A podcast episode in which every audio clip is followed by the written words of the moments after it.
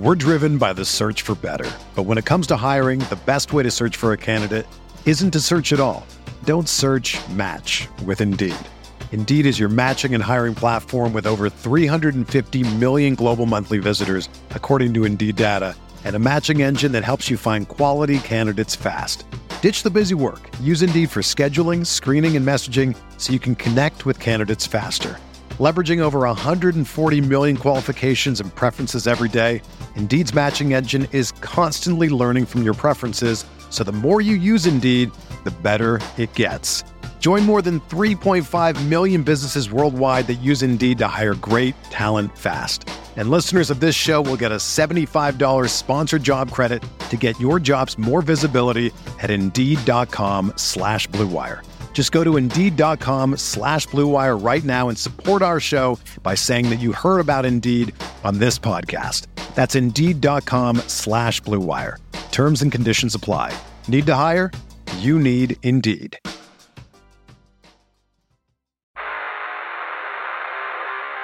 You don't want it. You don't need it, but you're going to get it anyway. The Kevin Sheehan Show. Here's Kevin. All right, our Super Bowl Friday show with Cooley today is presented by MyBookie. Go to mybookie.com or mybookie.ag. Use my promo code KevinDC, and they'll match your first deposit dollar for dollar up to $1,000. I've said this many times. Very few shops onshore or off it are going to give you $1,000 up to $1,000 to gamble with. Uh, my bookie's going to do it. They've got every single prop bet you can think of for the Super Bowl. The line right now is Rams minus four and a half. The total's 48 and a half. The first half numbers are minus three Rams and 23 and a half Rams um, which uh, could be included, Cooley in the smell test. Um, but my bookie's got everything you need. It's a fair spot. You're going to get paid, good lines, good pricing. MyBookie.com, MyBookie.ag. Use my promo code KevinDC. They'll double your first deposit up to a thousand bucks. You'll have plenty of money, uh, extra money, free money uh, to bet with on Super Bowl Sunday. Cooley's with me today, and I was thinking before we get to the Super Bowl. We have not talked prior to, we talked prior to, we have not talked since the actual announcement. You know, we talked about the commander's name, but you and I did talk um, off the air about what your reaction was when you actually saw it and saw the uniforms and everything else, which happened a week ago Wednesday. So when the whole thing was unveiled, what did you think? Share every share with everybody your reaction. I I hate it. I I think it's ridiculous. I, I don't like the name Commanders. I didn't like the name Commanders going into it, but I did call you to tell you. I thought it would be completely indifferent, which to some extent I am. I mean, they were going to be something new, anyways. But uh, it wasn't quite the case. It was. It's just. It's not my thing. Let's put it that way. Not my thing. I won't be a commander. I, I, I got some messages and texts and things from people. Like, oh, how's it feel to be a commander? Like, that's I'm not a commander. I'll never be part of that. That's uh, that's. Uh, I'm I'm a Redskin.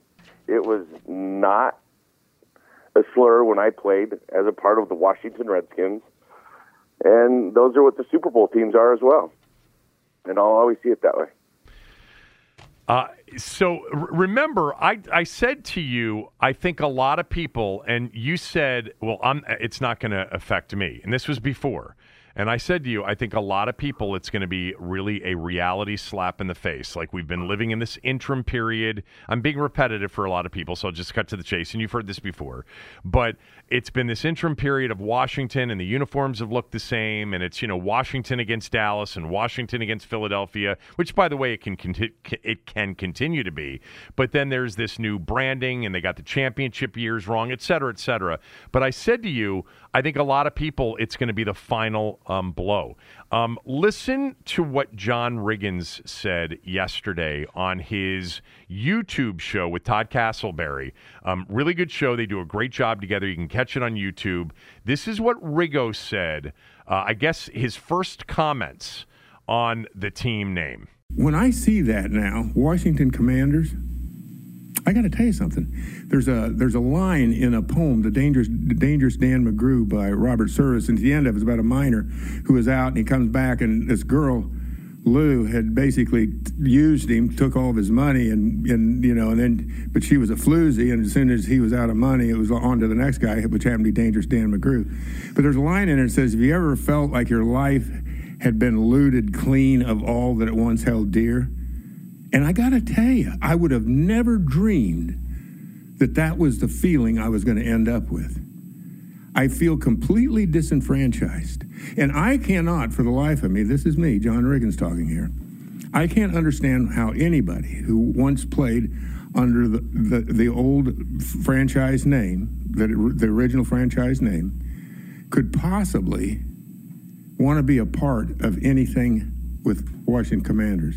It just, like I said, I feel completely disenfranchised.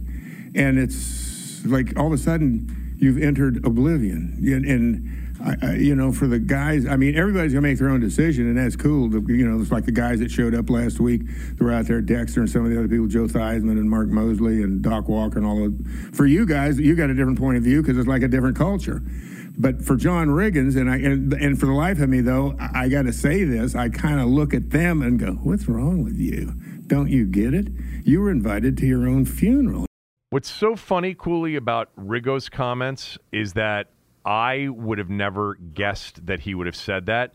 I always view the two of you as very similar. Like you're like like you said to me before. Uh, you said, uh, "Shit, yeah, I'll take my jersey as a Commander's jersey um, if as long as I'm going to get paid for it." And I kind of felt Riggo would feel the same way. But the actual announcement and then seeing it and seeing it in print and seeing the uniforms I mean, Riggo said he felt completely disenfranchised, like he had entered into oblivion. That for the guys that were there uh, last Wednesday, it was like they were invited to their own funeral. I mean, you know, and by the way, Riggo's jersey was being sold in a commander's jersey, I believe, and he has stopped that for, for the time being. They pulled those from uh, whatever site they had in selling them. And I, I didn't think you were going to feel that way. I thought a lot of people were going to feel that way, but I didn't think you were going to feel that way, especially since like the day before or two days before, you said you wouldn't feel that way, but you do. Well, I, the reason I wouldn't feel that way is in part because of some of the things over the last two years. I just lost some of the attachment that I had as a part of the franchise. Right. So I wasn't that immediately connected the way I had been over the previous 16, 17 years. They, they're going to change it anyways. But I also feel like there were a lot of steps that could have been taken over the past seven years that would have kept the original name. And so I think that just saying that, well, it, it had to change and it had to be something isn't necessarily the exact truth on that.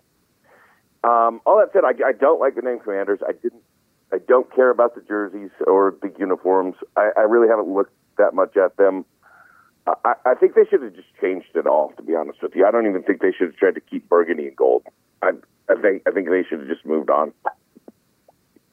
Well, I mean, one of their uniforms is just black. I mean, I know it's got some gold on it, and the road uniforms is white, white, white on white with uh, what Jason Wright told me is a burgundy number. It looks more, you know, garnet or scarlet or pink even. Um, but whatever. Um, look, I, I, I, get I get how you feel. Um, and you know your comment about things could have been done. This got swept up in in the aftermath of George Floyd um, into an incredibly, you know um, woke culture, to use uh, the the term that everybody's used. Things changed uh, societally. Um, who knows? The pendulum might be swinging back the other way. Who knows? Um, and and but th- but that na- but that ship has sailed. I do agree with you. As you know, I've said for many, many years, if I had been the franchise, and nobody listens to anybody um, that actually knew anything about the franchise over the years out there, and they still don't, but I would have petitioned just at least one dictionary for a second non pejorative definition of the word because the mic drop was always for the other side. It's dictionary defined, insensitive, racist. And if you could have come up and language evolves and there there are petitions to dictionaries to change meanings of words and add words, etc. If you had come up with a second non-pejorative definition, Redskins noun, the team that plays football in Washington D.C., then you would have had um, the ability to say, no, no, no, there are two meanings to this word. We're using the second meaning. Um, because the truth is, as we've discussed many times, Redskins, in in a way, in describing a Native American, was not a term that had been. It's just not a term that was ever used in in the last half century. No one used that term in normal society. Uh, by the way, uh, in the same probably, uh, and you know this because you went to a lot of the reservations. Not even used that way on reservations, other than to describe the pro football team that played in Washington. But anyway the ship is sailed. It's over. My personal opinion is it feels like an expansion team, but unfortunately, we're not getting a new owner. Um, and so, therefore, uh, I understand why a lot of people, even with the feeling of an expansion team, are done. Like they're completely done. Now, one last question on this. You said you'd love it if your uniform was sold in a commander's jersey because it would mean more money to you. How do you feel now about that? Riggo doesn't want to see it. Uh, I don't care. It's a number. You'll take the money. Well, here's the difference: is the, it's not like I'm going to sell the, the hundred thousand jerseys, so I'm really not going to get any money from it. So I should just say no. Yeah, I'll say no. Well, you is it no or yes? I'll say no. Well, you just said yes th- 30 seconds ago. Well, I, I, am running it through my head. I haven't thought that hard okay. about it. Well, what if you see your jersey out there? Are you going to call them up and tell them not to do it? I don't really understand. I guess if you're not, I don't understand if you can say yes or no on Yeah, that. good point. Can you? Or do, do, don't they? Well, I mean, I don't think so. I mean, I'm not 100% sure if the bargaining agreements are different from Riggins' time to our time, or if that encompasses his, or I'm actually not sure if I could say yes or no to that. Hmm. Yeah, because they they can certainly put 47 and say it's Khaleke Hudson on there. You know, I mean, they can do that, but they uh, they would have they would have and leave it nameless. Yeah, I mean, 47 leave it nameless, 47 put it Hudson. Uh, but what we're talking about here specifically is a 47 and it says Cooley on the back. And you don't know. Yeah, I understand specifically yeah. what we're talking about. Yes, but, I, I mean, I if you left it nameless, it would suggest that it would be mine. Yeah, if you but wrote I, Hudson, it's Khaleke Hudson. I know, but if they left it nameless, you're not going to sell very many jerseys. Let's just say for a moment that you did have control over whether or not they sold you in any jersey. Okay. Um, if it was nameless, it'd be pretty hard to make the. I mean, everybody would look at 47. It's not and, pretty hard. It would be impossible to not for me to say anything. Right. Exactly. Even though the when we see 47, we would think Chris Cooley. Um. All right. Uh, I want to talk Super Bowl with you. I just want you to know because Cooley has not followed any of the stuff that's been going on with the Wilkinson investigation, with the Tiffani Johnston allegations. Um, oh, I know, I know about some of the stuff. Okay, well, let me just. Well, you told me before you, you proposed been... to me. Here's what. No, just stop for a second. Okay. You just proposed to me. Do you know anything that's went on in the last week? What did you say? I said uh, no, but the Tiffani Johnston stuff was started well over a week ago. That's true. It started uh, eight days ago. Yes. And uh, so I always think you're talking about like specific, maybe like a trade or a thing or. no, I said the, I said the Snyder stuff. Any of the investigation Snyder stuff? Have you been following? Yeah, I know. I and know you said some, no. I know some of the Snyder stuff. I know some of the Wilkinson Okay. stuff. I, I, I, no is the wrong answer. Okay. I started with no with the jersey. this is going to be a changing. I mean, this will be fun yes, because whatever, however you answer, like when I say, "Who do you got in the Super Bowl? Who are you picking?" You'll you'll say uh, Bengals, but then everybody's going to have to wait about fifteen or or twenty seconds to see if you change your mind because it might happen. That's today. Today is is a show titled "Wait thirty seconds and Cooley will change his mind." See, but you asked me about the the the Washington stuff before the show started. I wanted to know if we would even talk about this together, if you wanted to talk about it. And my question, I think, verbatim was Have you been following at all the Snyder, Beth Wilkinson, Congress stuff this week? And you said no. And when you say Yeah, no, it it. usually I means really that you really don't it. know. But you just said, "Have you been following the football team stuff?" I, I think I was more specific. I I promise you weren't. Okay. maybe maybe in 10 seconds you'll say actually you know what i think you were um, more specific on this stuff so No, I won't change that. look you know what i don't want to spend a lot of time on it anyway the bottom line is just catching you up to speed on the things that i don't think you know two days ago dan decided that on the tiffani johnston allegations he was going to launch an investigation so-called independent investigation into himself Great idea. Um, because an hour after he announced that, Roger Goodell said, Yeah, no, that's not going to happen. Any investigation is not actually uh, going to be done by the team about the team. Uh, just emasculating um, poor Dan on this. Um, and then we had yesterday the league pushing back on all these documents that Congress is asking for, saying that Dan's the one that's holding it up. So let me just net it out for you. I still don't think anything is going to happen here that will eventually lead to Dan Snyder being forced to sell the team. I think there are too many owners, as Howard Gutman told us earlier in the week on the podcast, that have done probably a lot worse or something similar to Dan. They know he is one litigious son of a bitch, so this thing would be in courts for years. They would be at risk if they go down the path of trying to remove him. Actually, by the way, there's a big difference between forcing him to sell and removing him from day to day operations. Neil and Rockville pointed that out, uh, out to me this morning on the show uh, because it was something that Roger Goodell bro- uh, brought up the other day. I just think that these owners aren't going to go down that path unless there is something so outrageous. Do I think they'd love to see him gone? A hundred percent. Do I think they are embarrassed with him being an owner of one of their of one of their football teams?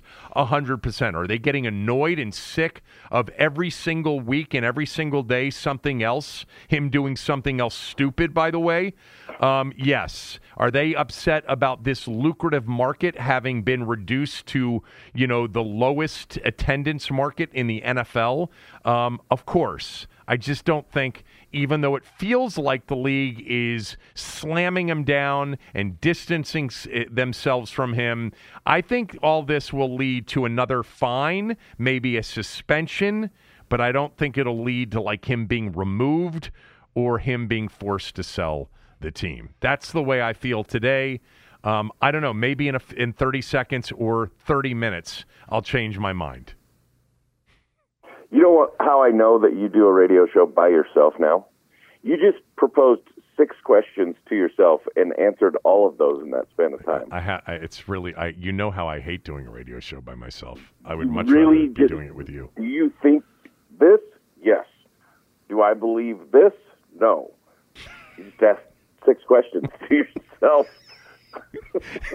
so here, do I think is is he a, a individual university? He's going to launch an investigation into himself. Oh I love that. First of all, he already launched it, launched an investigation into himself for his own team, and that was Beth, Beth Wilkinson. And from a lot of people that I've talked to, and a lot of people over the last whatever week, it was essentially so he could find out anybody that had anything bad to say about him, and have them sign NDAs and move on, and say we did an investigation, and everyone signed an NDA. That's basically what happened from the Wilkinson report. Is he he offered it, said let's do an investigation. the NFL is the only other people that have any idea. They don't want it out at all. But the interesting thing is, if it goes to Congress, anyone he signed the NDAs with has to talk in Congress. Well, and he signed a lot. They they signed some NDAs through that process. Like that was really like a self. Like how could we how can we clean up all the loose ends here without telling anybody else what happened? Is the way I see that. right. So that's an interesting one. Do I think that anything happened? I, I have no idea. You know, I, his own investigation will turn up, you know, whatever Well, they, out of it. no, they took the investigation away from him. I mean, this is. I, I know. Yeah, they took but it he's right still away gonna from him. do one. I just, I think it's a. I think he should still launch it though. Okay. w- w- Did, do you do like? How do you investigate yourself in a situation in a matter like that? How do you how do you launch that investigation? Well, you pay for a, a so-called independent investigator to come in and investigate these allegations. They just did that. Well, no, They the, just did that No, the, with no, the- Wilkinson. But we're talking about the Tiffani Johnston allegations, which are new. I know. Tiffani I know. Johnston So how do they? Yeah, So they got to go. They got to go interview everybody else yeah I mean, it- and interview you. And there's going to be no video, so it's going to be his word against her word. Precisely. You don't you don't you don't announce that you're going to launch an investigation into yourself unless you know what the outcome's going to be. It's a PR stunt. But my point, Cooley, is somebody should have been in the room to say, "Don't you understand how transparent this is? Don't you understand that everybody understands that an independent investigation that you're paying for is never going to be perceived as independent? Don't don't, don't you understand that people understand that if you're going to launch an investigation into yourself, that they pretty much know you know, and that you're going to you're going to control the result. And by the way, the hand on the thigh is pretty much unprovable. Um, it's just it's just a bad idea. And oh, by the way, and I didn't think ab- uh, about this in the moment. Um, so I, I would have never been able to give him this advice. I, my advice would have been: do not do this. Um, but because it, it's not going to look independent, it won't feel independent. Nobody's going to buy it, and you're going to look stupid again, per usual. Um, but the other part of it is somebody, you know, much smarter should have said, the league's not going to let you do it, just like they wouldn't let you do the Beth Wilkinson thing, and they're going to they're going to emasculate you, emasculate you literally within an hour after this leaks out that you're going to do it. Just stop, just stop. Um, but okay, can we move on? Unless you've got something else on this. Nothing. Okay. I do have a couple of other Washington football team things, and then we'll preview the Super Bowl together. But I really want your preview of it. They're the Commanders. So the Washington. You were uh, talking about the, the Commanders. I don't. Say it. I, it's hard for me to say. You have to say it. If you're going to keep talking about them and doing your deal and making money off of them, then you have to say their name. it's really hard for me to say. I, I, I, I, I, I've, I've hashtagged it because that's the hashtag that people are checking, you know, on Twitter. And I've said it a couple of times, but I've said it almost sarcastically. So I'm going to proceed using commanders, but it's going to come off as sarcastic. You ready? All right. I want to talk a little Washington command, commanders, I guess, commanders football with you. Okay. Let me just get mm-hmm. serious here for a moment. I, I have You're going to start saying it. I have, I have a serious question to ask you. I'm going to give you an option, okay? And just assume that they're both real possibilities. Aaron Rodgers playing for this team going uh, into age 39 season, or Russell Wilson for this team going into age 34 season. Which of the two would you choose if you were Ron Rivera and company? Yeah, you- you're going to choose. If if I'm Ron Rivera, I'm going to choose Aaron Rodgers. Because if I'm Ron Rivera, I think he gives me the best chance to win more games right now. I don't know. Russ wins a lot of games. Russ, has- Russ has been to as many Super Bowls. More. He's been to two. Yeah. So what? Aaron Rodgers is the MVP. He is the MVP. You- need to win right now. You'd take the number one if you had a choice. I would take Russell Wilson over Aaron Rodgers. Hold on, wait a minute. Did you just change your mind again? You Oh, you said No, you, Ron Rivera. Ron Rivera, was- Aaron Rodgers. Okay. So tell me why you would take Russell Wilson. I just don't see the longevity in Aaron Rodgers. I, I let me let me not change my mind, but propose that I, in talking to Aaron Rodgers, he were to commit to a new four-year deal in which he assured me that he was excited to play football and wanted to continue to play for four more seasons. Let's assume that that's true. Let's let's assume that's true, and let's assume, by the way, Russell Wilson with still two years left on his deal, also signs an extension. Okay, so let's make it apples to apples. They're both excited. They both have something to prove, and they're both under contract for the next three to four years minimum. I'm going to take Aaron Rodgers. Yeah. It gives me enough time to find another quarterback potentially to draft a quarterback over the next four years, to develop a quarterback if I need to, even in the last, if it's just one year. I think Aaron Rodgers is a better quarterback. Gives me more chances to win. I would take Rodgers. Yeah, me too. Me too. Um, I mean, I don't. I haven't seen any. Uh, I've I've seen no evidence that Aaron Rodgers is all of a sudden going to fall off the cliff in terms of a performance, um, from a performance standpoint at age 39 or 40. No. And he's but all you're really asking me is who do I think is a better player, Aaron Rodgers or Russell Wilson? Right. Because we've we've made this utopia hypothetical where they're both doing everything you want. I, I think you're going to get more out of Russell Wilson over the next five, six years, or four years even, than Aaron Rodgers. I just don't. I look, I look at him and I just don't. I'm Rodgers. I mean, I, and not on the field. Any anywhere on the field, he's he's Aaron Rodgers. Everywhere else, he just has this dead look in his face, like he's over it. Okay, well, I mean, I understand, and you know, you've got to you've got to have this thought that he is going to be motivated by this, and that he is, you know. So um, I'm with you. I would go with Aaron Rodgers because flat out, uh, if I've got Aaron Rodgers for three years, even though I might have Russell for five, the next three years are going to be better than the next three years with Russell. And because Aaron Rodgers is a better quarterback. Russell Wilson's an elite quarterback. He's a franchise quarterback, and they'd be a contender with Russell Wilson.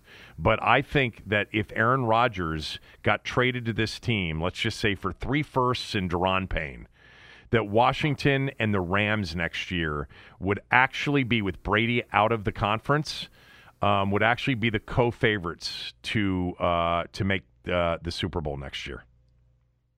I think if Russell Wilson were the quarterback, Washington would be in the top four, top five of NFC teams.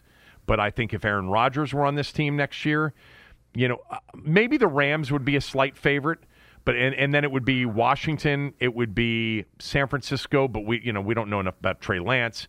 Dallas would still be in the mix, um, but you know look at you know look at the NFC right now with no Brady in it. I mean, and maybe by the way, no Rodgers in it if he gets traded to Denver. And then Russ came here. Um, but yeah, no, I, I, um, Aaron Rodgers actually gives you a chance for the first time in 30 years to legitimately contend for a deep playoff run. You agree with that or not? Yeah, I agree. I totally agree. I, we talked about this a little bit last time. I, I said uh, if I were Aaron Rodgers, I'd want to bring my own offensive coordinator. And Davante Adams with you. I'd want, yeah, I'd, and I'd want Davante Adams. I mean, that that may or may not work out, but there's still enough weapons here. He'd like Terry McLaurin just like he likes Davante Adams. Yeah, well, they could get they could have both because Washington's got the cap space. yeah, that would be exciting. Would be exciting. Um, for the Commanders. For the Commanders. They uh, could hashtag take command. And your, uh-huh. and, and, uh, I know. And your position um, on the Commanders' quarterback situation this offseason is that if Deshaun Watson were available, you'd be all in, right? You'd say damn to, to the PR. Uh, if I were sitting in Ron's shoes, yes.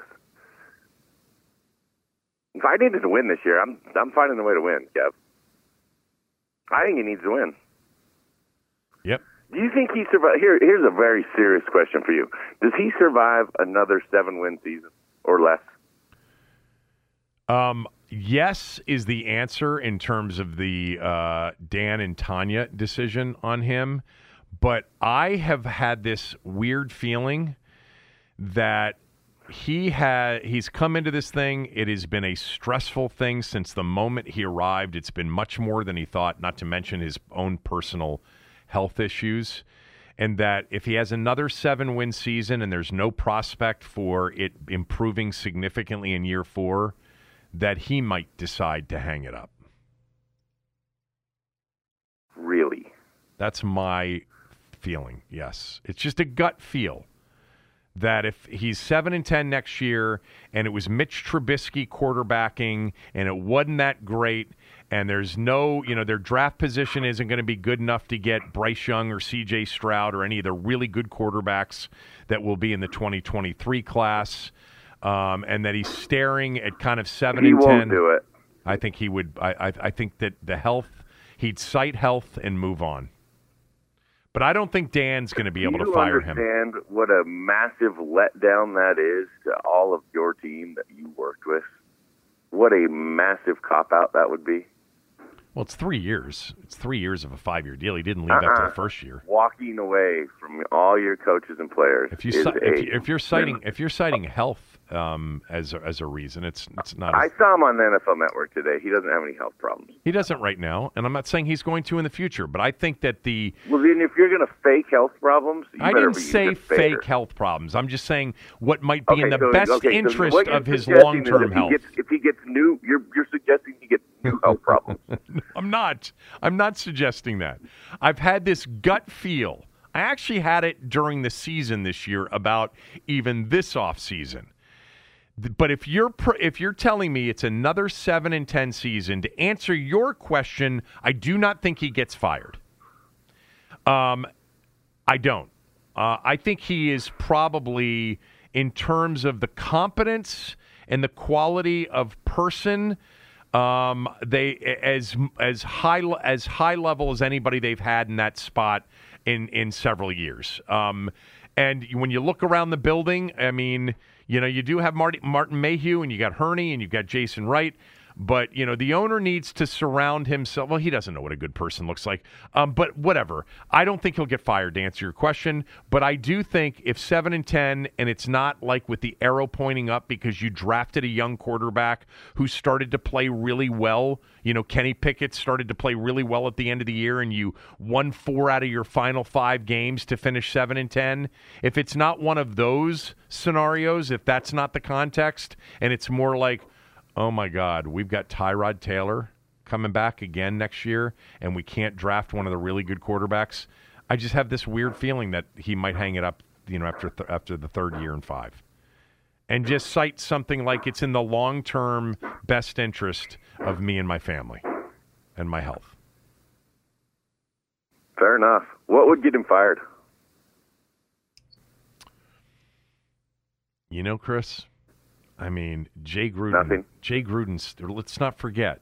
You know, for all We started the, 5. the, the uh, uh, for all the impulsiveness of the first, you know, 12 years, 13 years of his ownership, Jay Gruden lasted into his sixth season with a losing record and with no real hope at any point other than the 15 16 stretch. You know, and so I That was his third year. I know. The 15 no, the 15 He made the playoffs no, his third year. no, second year. He made the playoffs in his Second second, year. Yeah. And, then, yeah. and then had a winning season in his third year and should have made the playoffs. Um, And then 17, you know, look, Bruce chalked it up to all the players on injured reserve and said we're close famously. Well, he wasn't so far off.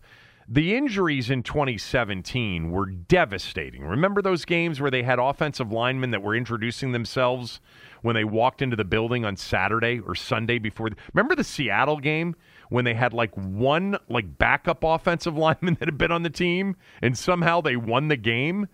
Like that, so they chalked that up. They came, they rolled it back in, in 2018 with Alex Smith, and obviously, you know, it was never going to be. You know, they were six and four.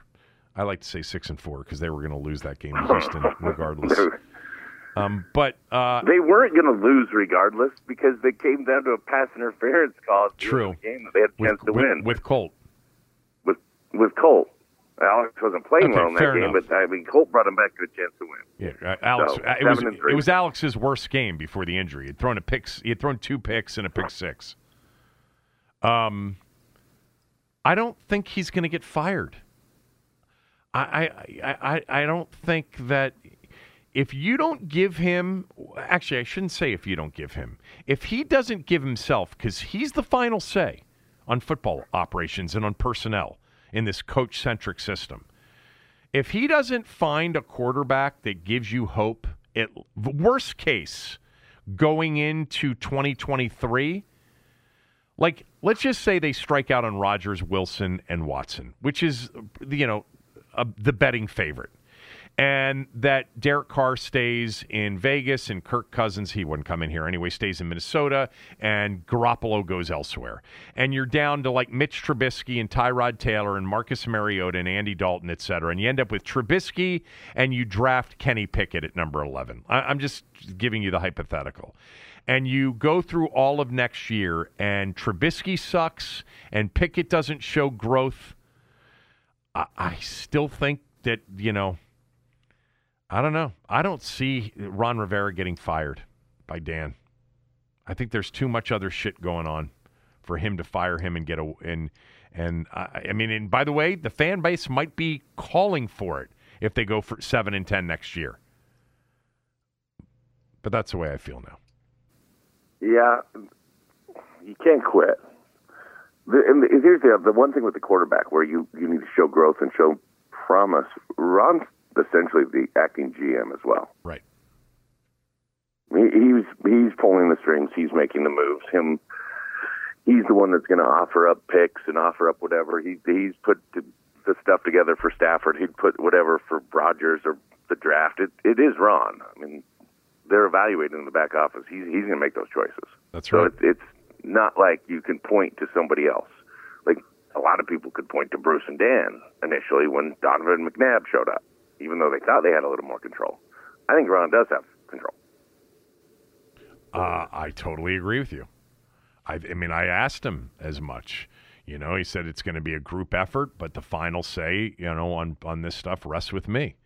And they're going to look. I think there's a lot of things going on here, um, but they have talked about needing to swing big for a quarterback. They're going to swing big for a quarterback. Everything makes sense as to why you would right now because you don't have one A and B you've just launched this new thing that has made one of your all-time greatest players and maybe the most popular player in team history say he feels completely disenfranchised and felt like watching some of his former teammates up there that they had been invited to their own funeral. So you've got to, you know, it's not that Ron has to win uh, in my opinion, although you might be right. Okay, you might be right. It's that the for from from a business standpoint, if they don't win and win quickly and contend quickly, whatever's left of the fan base, at that point, you might as well move the team and the commanders to St. Louis and ask for an expansion team. The Arches. Move it to the city with the big arches. They could be the Arches. I like St. Louis. It's actually not a terrible town. There's some beautiful places. They could, they could rename. They could change. They could change their name again if they if they go to expansion. Gives them an opportunity to change again. They could go to the Arches. Um, do you have any thoughts on, uh, or do you have a guess on how the quarterback thing plays out for them over the next couple of months?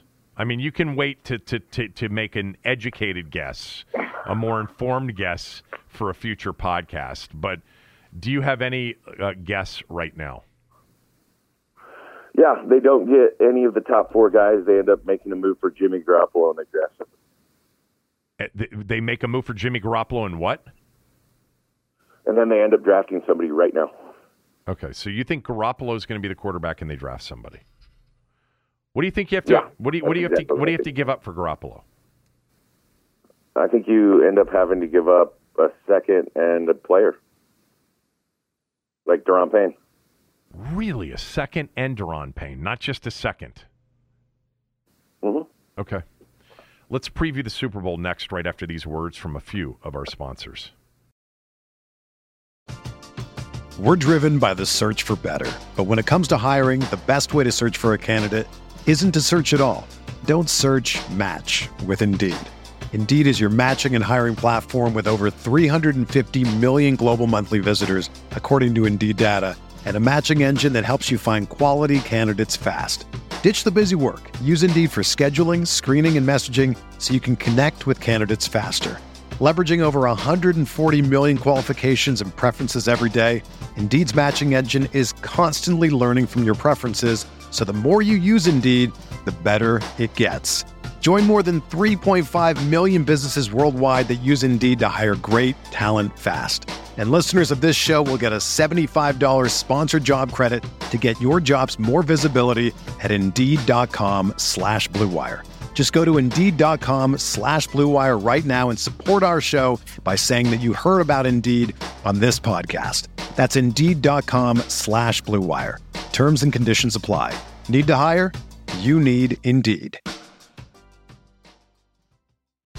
If you're a basketball junkie, then you know there's no better time of year than the NBA playoffs. Twice a week, JJ Redick is cooking on his podcast, The Old Man and the Three. He has guys come on in all stages of their careers to talk about the league and share stories you won't hear anywhere else, including Devin Booker on why he talks so much trash, Ray Allen's epic free throw competitions with LeBron in Miami, and the moment Tyrese Halliburton knew Pascal Siakam would be a good fit in Indy. In addition to player interviews, every Monday JJ breaks down the top three things happening around the NBA with unmatched analysis, not outlandish takes, and is often joined by masterminds of the game like Tim Legler to dive deep on rookie reports, trade breakdowns, and why is mean mugging now a tech. You won't find another outlet that covers the game as comprehensively and with such insight as JJ does it on The Old Man and the Three. Make this your companion podcast during the playoffs. Listen to The Old Man and the Three ad free on Wondery Plus or wherever you get your podcasts.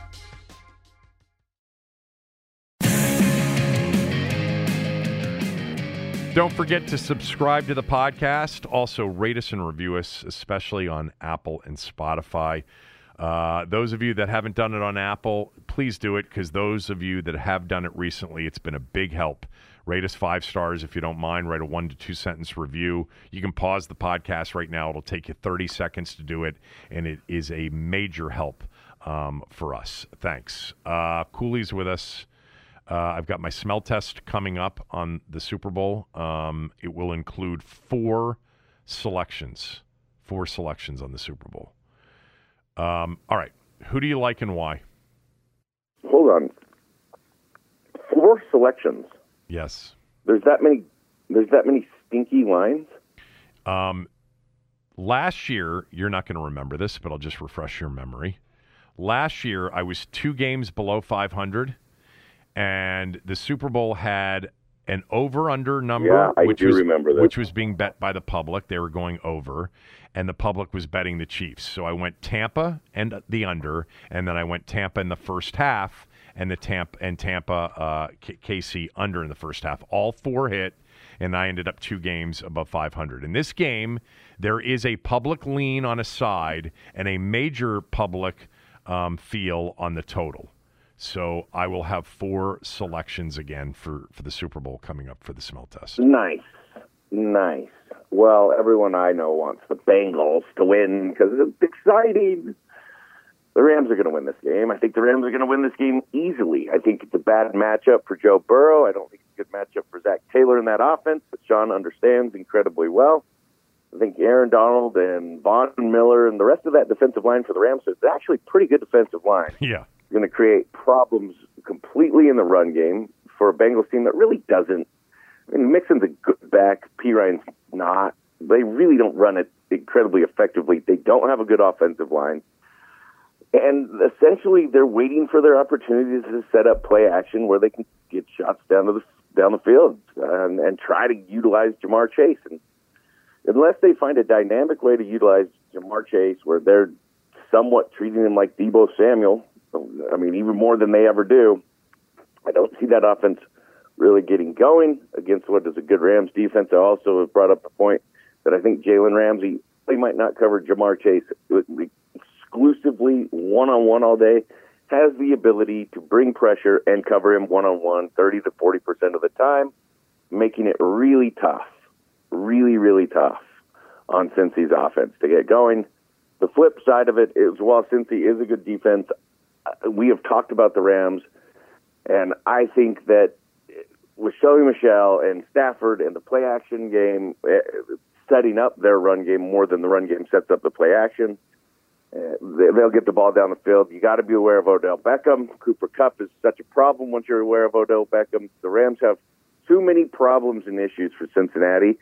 I think, no question, I would take the the Rams to cover this uh, all day, all day, maybe The St. Louis Rams in um, LA. What would what could go wrong for the Rams? Blocked field goal return, uh, pick off of someone's shoulder pads. Unfortunate events would could go wrong for the Rams, in my opinion. Unfortunate events can change a game immediately, and I'm not suggesting that this is a blowout game. So even if I said the Rams, and I thought the line probably should be closer to six, which I do, the one one flip play at the end of the half or one big play, and the Bengals have gotten them in the postseason. That's definitely helped their their little streak into the playoffs. Uh, one bounce off someone's shoulder pad and, and right into your safety's hands will change things.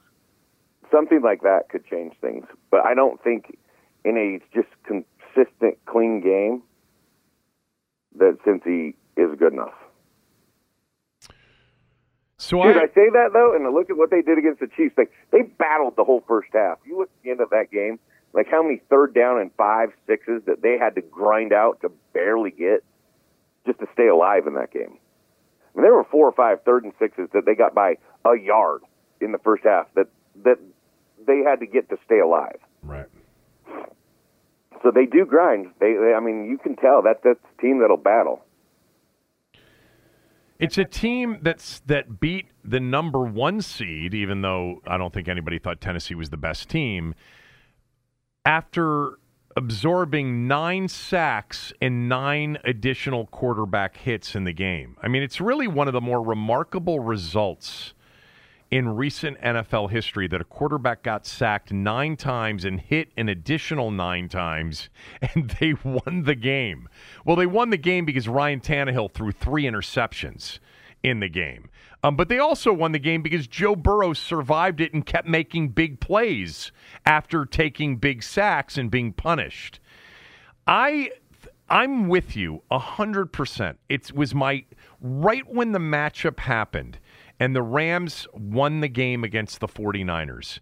I was sitting there. I didn't think the line would be six. My, my son said, Uh, my son Corbin, who really follows this stuff closely and has a really good sort of gambling feel, he said, I, I, Cincinnati just beat the Chiefs at Arrowhead.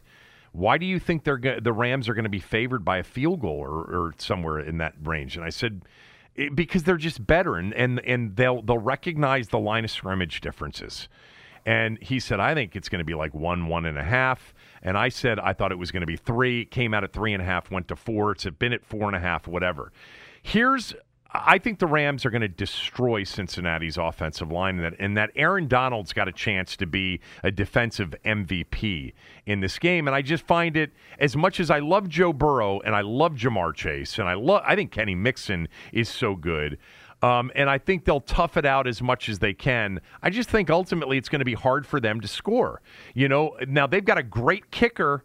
This dude hasn't missed. He's phenomenal. And McPherson, if they can get consistently to like the 39, 38 yard line, they're going to put him out there and he could have a, a, bunch of long field goals. But I just see the line of scrimmage difference, especially Rams defense against Cincinnati's offense. With that said, as much as I am a Matt Stafford fan and always have been, I mean, in the game against the 49ers, he threw that ball up in the air, straight up in the air to Tartt, and the dude just dropped it. And he had a lot of those games this year where he threw pick sixes and he threw balls where you're like, dude, what, I'm sorry. Where, where was that one going? And that would be the one way I think the Rams could lose the game, and that is if Matt Stafford, you know, ends up with one of those games like he had towards the end of the regular season, where, you know, in the last three regular season games, he threw seven interceptions. And so if he has one of those games and he had one interception against the 49ers and had a balloon ball that was just dropped by Tartt, that would have been a huge difference maker in the game. I still don't think it would have meant game over for the Rams. They were still in the game, but it really would have gone a long way to uh, influencing the final score. And I think that's that's what I, I, I worry about a little bit. Like Stafford's hyped up big game. I think he's already answered the critics, you know, by winning, um, you know, by winning three straight playoff games, including knocking off, you know, Brady on the road. Um, so I don't know if like there's super pressure on him to win this game. In fact, I think both teams go in there with kind of, you know, it's it's icing on the cake um, with the seasons they had. I think for actually the pressure is probably most on Sean McVay than anybody else because he only scored three points in that one lone Super Bowl that he took him to. But I think the only way the Rams lose this game is if Stafford ends up throwing some balls that get caught by you know. Um, uh, a Cincinnati defense that isn't bad. I don't I don't think it's great. I love Trey Hendrickson by the way as a pass rusher, and I love Logan Wilson um, at linebacker. Uh, but that's the only way I see it happening. So I like the Rams big too, um, and I actually think it's going to be fairly big, like double digit big. Anything else on the game before I give you my smell test? Yeah, I just think it's funny that I think the line should be six. I'm not surprised that it's four and a half, but you you think it should have been three or four, but you think they're a double digit winner. Yeah. Explain that. What do you mean? I, we were having a conversation about what I thought the line would be. Don't you, don't, don't you think the line should be higher? No. That's the, no. I the, what the line should be and what I think is going to happen in the game are two totally different things. Vegas is setting a line in which they hope to attract, you know, equal action on both sides. That's that. That's why I thought the line would be. Yeah, three, but if you thought if you thought the the Rams were going to win, if you were Vegas and you thought the Rams were going to win by ten points or more, you could set that line at seven and hope to attract most Cincinnati betting. Yeah, I'm not saying. But that, then you do have the risk that if Cincinnati covers, you're you're all out. I'm not saying the odds makers feel that way. I'm just telling you how I feel in analyzing the game. Now, fortunately, my smell test kind of lines up with that because there is public action on Cincinnati. And there and, and the reason I thought the Rams wouldn't be less th- I'm I'm surprised you thought it would be 6 cuz you're usually really good at this too. You've become very good at this in recent years. Um, I when you go when you beat the number 1 seed and then you go on the road and you beat the Chiefs at Arrowhead, you have become the darling. And Burrow and Chase and the Bengals are the darling of these playoffs. They have become what is it's it's rare in the NFL when an underdog team um, is preferred by the public in terms of, of, of, of, a betting standpoint. Not necessarily, you know, a, a preference in terms of, of winning, you know, from non betters. But football fans, even non betters, are like, man, that Cincinnati story is kind of cute. You know, they got some great Cincinnati chili. Uh, you know, uh, we can we, we're going to get some Cincinnati chili. We're going to get some dogs to throw it on top of, and we're going to root for the Bengals. I feel like everybody's rooting for the Bengals in the Super Bowl. Um, I also thought that a lot of the, the pundits would pick the Bengals, which they're kind of split 29-23 on the ESPN thing. But I just from I just think the Rams defensively, look at what they did to the 49ers run game in that NFC Championship game. I mean, it was it was dominant. They the, the 49ers could not run the football against the Rams. I, just like. I think the Rams are just a better team. But I think Stafford no, could screw it up. Are, I think they're. Yeah, you know the one thing um, that the line could also represent is that Joe Burrow is amazing. Yeah, exactly. I thought about that last game too, and some some of the stuff from the season, and he's got don't think I'm saying that they're the same player. He's got because Joe's got so much as far as guts and charisma and leadership, and but all the second and longs and the third and whatevers, and just reminds me so much of the season Kirk had, where they went, where they won the division. It was the second nine, and Sean McVay was the offensive coordinator. It was the second nine every down. it's You were really, so but it's really incredible. Oh, if you were sitting there, what? Pound draw. Oh man, but they had so many second nine, second ten, second elevens, whatever. And Kirk really did, uh, and Sean was a play caller. They both did a phenomenal job overcoming that. And Burrows had to do that all year, but as a second year player, man, that's tough to overcome it. All those second and longs into third and sevens, and he's he's really found a way to do that as a as a very young quarterback. So the line could also represent the fact that just maybe just Joe Burrow will be unbelievable. Like Patrick Mahomes was the year they won the Super Bowl that he, he just couldn't stop him in the game. Yeah. After after a slow start, he just became unstoppable. Showed resilience and then became unstoppable late. Do you agree with me that Sean, of, of all the people associated with the game, this game, that Sean's got the most pressure on him? Not even close. Sean, without a doubt, no question. I, you know what's funny? I think Joe Burrow has more pressure on him than Matt Stafford. Like Joe Burrow is everybody wants him to be America's darling. Like, people like Stafford, but still like ah, that's Matt Stafford. Yeah, yeah good for him. He's getting his chance, but everyone wants to fall in love with Joe Burrow. Yeah, but there's not pressure on Joe Burrow. He's already gone further than I- anybody would have thought. I think there's some pressure on him. Uh, let me put it this way: there's pressure on both quarterbacks. I mean, it's not like you're just going to be there again. But and maybe Joe will. I don't know, and, and maybe they both. But it's not that easy. But yes, I would totally agree with you. Sean McVay has by far the most pressure on him, which is actually really funny because he's 36 years old. This is his second Super Bowl. He's done tremendous things in LA. I, mean, he's a very good coach. He did. He wasn't great in the last game. Obviously, he almost, I think, single-handedly cost him the game, or he put him in in some bad positions and made some bad play calls. But yeah, no one else. I mean, what, who else has pressure? It's the, the Bengals are a young team. Why would they have any pressure on them? Yeah, I, I, no, having fun. It's, it's the way it's the way everyone would perceive it. They're just out there running around having fun. Where would you rather be? Look, I asked Tommy this question yesterday. Like Sean McVay's already thought of in coaching, you know, kind of circles and conversations as a very good coach. He's now in his second Super Bowl in his sixth season. If he wins this Super Bowl, is he one of the elite coaches? Like, does he move into the Belichick, Andy Reid category of elite coaches?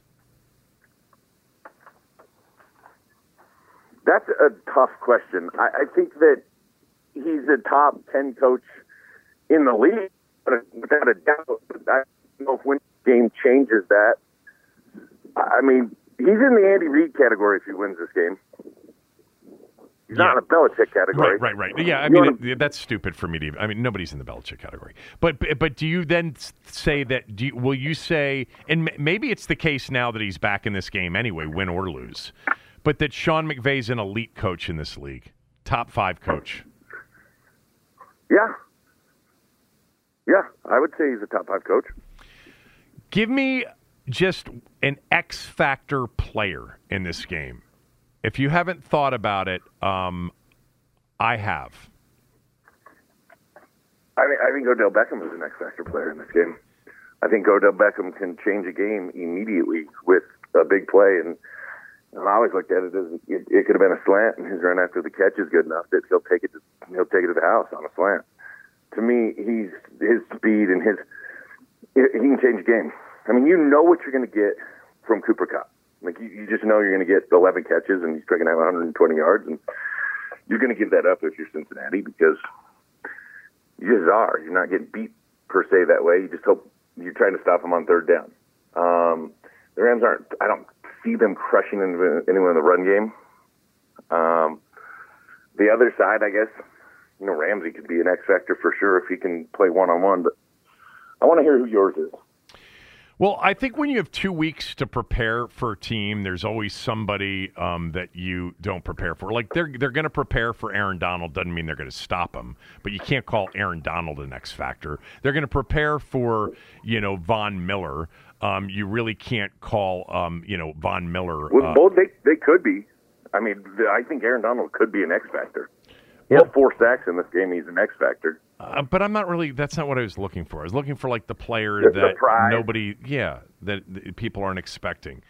Um, I, I think A'Shawn Robinson's developed into a really good player for them on defense. I also think Leonard Floyd's a beast, but I don't think anybody would consider Leonard Floyd necessarily to be. Um, you know, a guy that would be uh, an X factor. So I was thinking more about the Rams because I think that they're going to win the game. I didn't really give much thought to the Bengals side of it. Um, the other the other thing, just offensively uh, for the Rams, is that you know if uh, if you end up trying to take Kupp or OBJ out of the game, I think Van Jefferson's a really good receiver. I think he's an excellent receiver, an excellent number three, and he could end up being the beneficiary of a lot of focus on Kupp and a lot of focus on OBJ. By the way, you nailed that on OBJ. You can just see how defenses are reacting. He had a bunch of catches, but it's like it's making it so much easier for Kupp and Higbee when he was out there uh, as well. And I think, you know, it looks like he's going to play too. Um, yeah, Higbee, and Higbee could be another guy that could be an X factor. I actually really like Higbee as a I know tight you do. Yeah. I think I think he's good. All right. Uh, we will get to my smell test and we'll both give a final score prediction when we come back. Right after these words from a few of our sponsors. The best way to learn a language? Immersion. Living where the language is spoken and using it every day. But if that's not in the cards this year, you can still learn a language the second best way, and that's with Babbel. Be a better you in 2024 with Babbel, the science-backed language learning app that actually works. Don't pay hundreds of dollars for private tutors or waste hours on apps that don't really help you speak the language.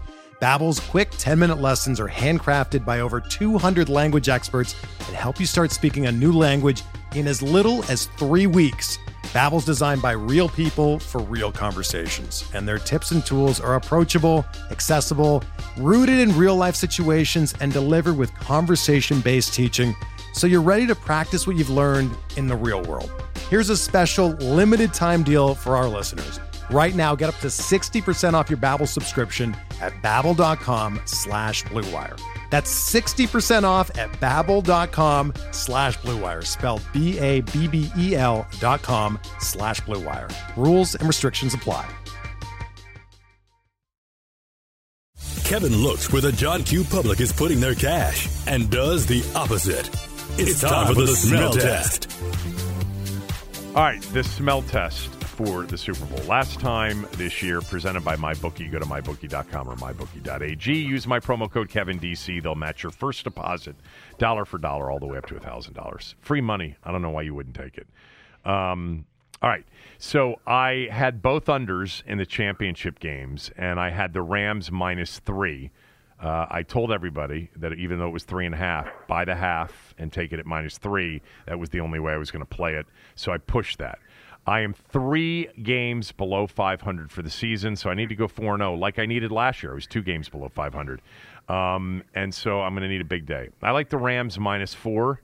Um, I actually like the Rams big. We'll give our final score correct uh, predictions here in a moment. I like the Rams in the first half. All right, the first half line is the Rams minus three. Uh, and then I like the under 49 and the under in the first half, which I see a 24 out there, so I'm going to take the 24 instead of the 23 and a half. So I'm giving myself the best numbers I can find. I got the Rams minus four. I've got the Rams uh, for the game. I've got the Rams minus three on the first half line. I've got the under in the first half 24, and I've got the under 49 in the game. All right. The public is definitely on the over. Uh, the unders worked in the in the two championship games. They should have worked for me in the divisional round, but we had a fourth and thirteen converted by Josh Allen that then started an avalanche of points. Uh, we had Brady, uh, you know, and coming back against the Rams. That game was headed to under. Um, public bettors love overs, especially in big games, in national TV games, and Super Bowls. I'll take the under. And believe it or not, you know the public is on the dog. Uh, not a big, big public play on the dog, but they're on the dog a little bit with Cincinnati. Um, and uh, I think it's you know again for the reasons stated. I think you know it's Joe Burrow. they've fallen in love with Burrow. They've fallen in love with this team. This team beat the team they believe couldn't be beaten, especially in their home stadium at Arrowhead. Um, I like uh, I like the Rams uh, minus four for the game, minus three first half, forty nine under, and twenty four on the first half under. Let's go. Um, how would you bet this game? If this is the last time you're going to do this this year, I want I want to ask you one question before I answer. Okay. And you usually have a really good feel for this. What side are the Sharks on? The Sharks are on the under, and the Sharks are mm-hmm. on the Rams. although there are Sharks on the Bengals also. This line's very interesting. It got up to four and a half and even five in a couple of spots. And now it's down pretty much. I'm looking at fours some three and a halves. I didn't take the three and a halves um, because there are so few of them. I still see some four and a halves. I see mostly fours. Um, so I don't I don't know what the Sharks are doing for this one, um, but uh, I know that they like the under in this game. Yeah, uh, the under is. Uh, the under in all these games, Cooley, tend to be kind of the under. The over under on this game opened up at 50. It's down to 49, 48 and a half. That's shark money moving it. Or if we're if we stop joking around with each other, sharp money that's moving it. Um, why do you do that? Why do, why do you ruin things? I don't know. I, I like I like when we do the take um, something like there's a fun little balloon floating around like children's birthday party and they're bopping it and bopping it, and it's making a little noise. And you walk over as a dad and go, "Pop! Get that balloon out of here!" I would never. I would never. I, You're I having would, too much fun with it. I would never do that. Um, I was curious, by the way, just curious, and I don't know if you have an answer to this, but I was wondering what you thought of um, Liz Cam- Cambage in the year that she's having in, in Vegas for the Aces. You know, I mean, I she's, she's electric. she's, Fire. She's electric. She is. I mean, I like that Aces team. You know, there's just something about the Aces. Um, did they? I don't even know if they won or not. I think they may have won the WNBA title. All right, what is? Uh, how would you bet this? Love, how would you bet this game? And then give me your final score, and then I'll give the final score. Well, this game's uh, really a fun game to bet for me, which I remember starting this betting process at five years old, I bet a two dollar bill on the Denver Broncos against the 49ers, five or six, and I lost. But before we get to my full bets, I, I don't know why I don't bet more first halves. I like my attention span's so low. I should even go like first quarter. well, yeah, good. Bet achieved. Game off. Because some of the bets I've I've had throughout the year year I get to the second half and I'm like, yeah, I don't know. I'm I'm done watching this. I'll find out on the internet. So I should bet the first halves. That being said, the Bengals are not a first half team, especially late in the season. The Rams have started fast in almost all of their games through the playoffs and as as the season wore on when Stafford got out of his slump. That said, I love the three points in the first half. I think that the Rams will easily cover that. The Bengals have been a second half team and grinded it out and stayed resilient to game plan and continued to run the ball and battled and figured other teams out, made good adjustments, or as the dopes who call them the Sharks would say, made great halftime adjustments. like you can make great adjustments in 12 minutes like you don't need to be consistently making them on the fly. what did he say to you at the half? Well, we walked in, that took two minutes. We got a drink, that took one minute. We had about 55 seconds, we walked back out. Okay. Good adjustment, coach. You know, back in the day, they had longer half times. And, Yeah. in, and at the Super Bowl, there's a very long halftime, much longer halftime in the Super Bowl than any other game during the year. So maybe they The can. halftime adjustments. We'll Get it done for the Bengals because of the extended halftime in the Super Bowl. So maybe I like the Bengals to cover this one just because of Zac Taylor's dynamic ability to adjust in an extra four minutes at the half. Now I like the Rams all the way. I like the Rams to cover the spread. I like the Rams in the first half of this game. That that would be my primary bet. I think is the first half of the Rams. I don't know how I feel about the under because if the Rams start putting it on them a little bit, and maybe they won't, the game could go sideways on that total. That'd be what I would be scared of in this game. That's a big game. Um, what other prop bets are there? Are there some fun ones? Um, I was just gonna give you something. Like, give me your MV. Give me first of all, give me your final score prediction. Final score prediction is twenty-seven to thirteen. Okay. Well, that's Rams. Rams. That's Rams and No, under. let, no, let's write it down. Well, give him one more field goal, twenty-seven to sixteen, just Okay. because that dude just kicked a million field goals. Yeah. 27-16. So I, I just want to tell you, my final score prediction is 24 to 14. But I really considered something like quirkier, like 26 to 16, because that dude kicks so many field goals. And by the way, the Rams guy kicks a lot of field goals too. But you know what? I thought, well, everybody's going to have the over on the field goal stuff for the Super Bowl. So I think, and I'm going to give you that number here in a second. I think the under on the field goal uh, uh, bet could be the right play uh, because I bet a lot of people are going over on Cincinnati's field goals anyway. 24 14 Rams is my um, final score prediction. Um, MVP right now on MyBookie. Wow, there's a big difference on MyBookie with Aaron Donald. Um, with uh, with a couple of other sites that I checked. Anyway, Matthew Stafford is the favorite at plus 130. Joe Burrow is the second favorite at plus 215. And on MyBookie right now, Aaron Donald is the third favorite to win the MVP at plus 400. That is highly, highly unusual. I can tell you the MVP, you know, odds are usually the two quarterbacks and then your top couple of receivers on both sides, your top couple of running backs before you even get to your first defensive player. It's just the way it usually goes.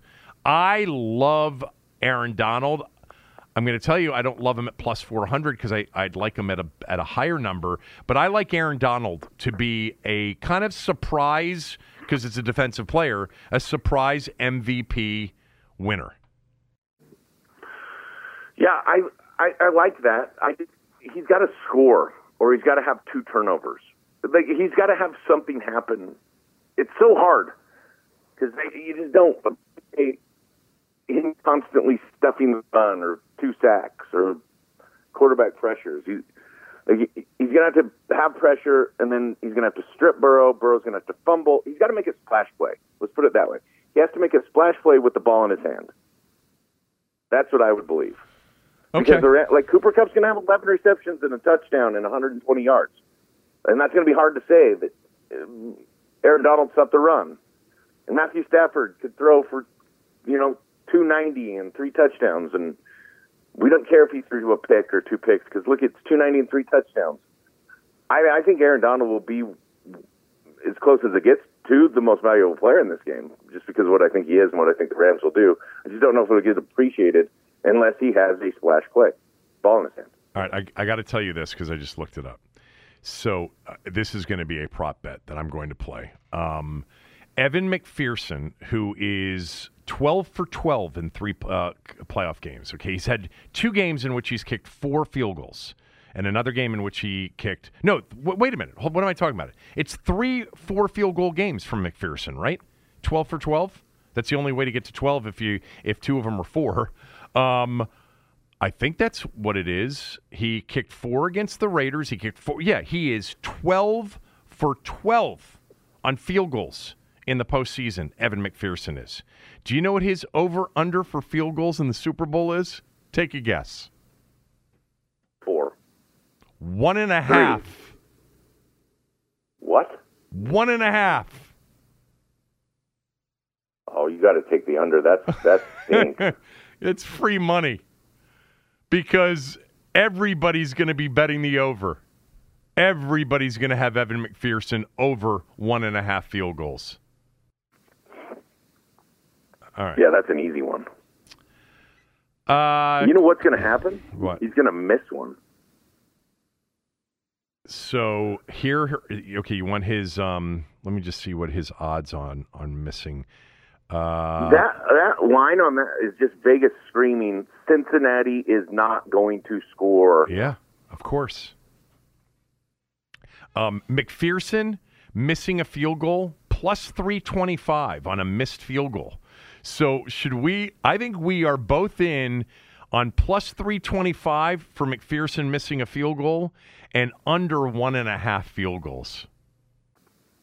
And by the way, y- the best part about that is you could get a winner on the first drive of the game if he if he misses one. You have to wait the whole game on the other one. Um, I love the prop bets that are I mean, it's decided not a right bad away. bet because like there, there's enough opportunities in, in football games where you're kicking a 61 yarder to end the half or a 63 yarder to end the game. True, That, that, that are tough to make. true. He just hasn't. He hasn't missed one in forever. I mean, he has. I'll tell you the. I know. He hasn't He's- missed. he's he, darn good. He missed one against Baltimore in the next to last game of the year. Um, he's twelve for They call 12 him Money. McPherson. Yeah, he's good. That's what they call him. All right. Money McPherson. Uh, we're wrapping this up for the day. It is beautiful here Yep. today, gorgeous. Uh, I am going out to play golf. Um, I know it's nice out there too. Uh, enjoy the Super Bowl. Let's talk. I'd like you to come on um, early next week and talk about the Super Bowl Monday if you want to do it. We can talk about the game. Okay. um, and uh, and that'll be fun. So we, but we're both we're both on the Rams. We're both on the Rams in the first half. I'm just syncing up uh, what we're both on together, and we're both going to be on Evan McPherson missing a field goal at like plus three twenty five, and Evan McPherson under one and a half field goals. My MVP guess is Aaron Donald. That's a that's a reach. That's a long. uh, It's not that long shot. I thought it was going to be a longer shot. And your MVP pick is. Cooper Kupp. Okay.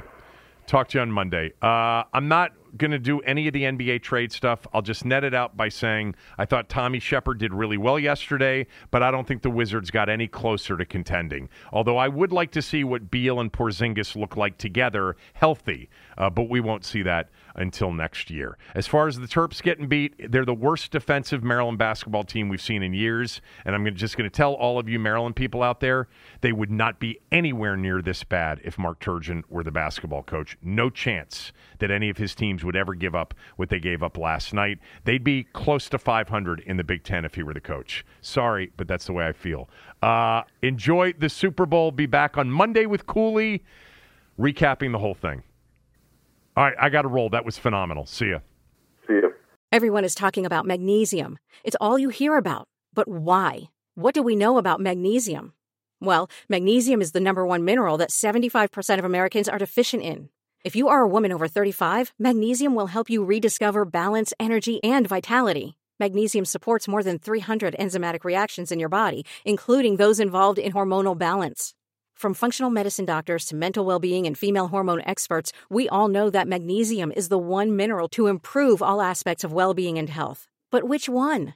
Magnesium Breakthrough from Bioptimizers, the trusted choice recommended by leading experts with seven best absorbed forms of magnesium to ensure your body receives the support it needs for overall well being. Go to bioptimizers.com slash balance today and use code BALANCE10 for 10% off. Support your journey to wellness at B-I-O-P-T-I-M-I-Z-E-R-S dot com forward slash balance. Magnesium Breakthrough from Bioptimizers, your foundation to optimal health and vitality.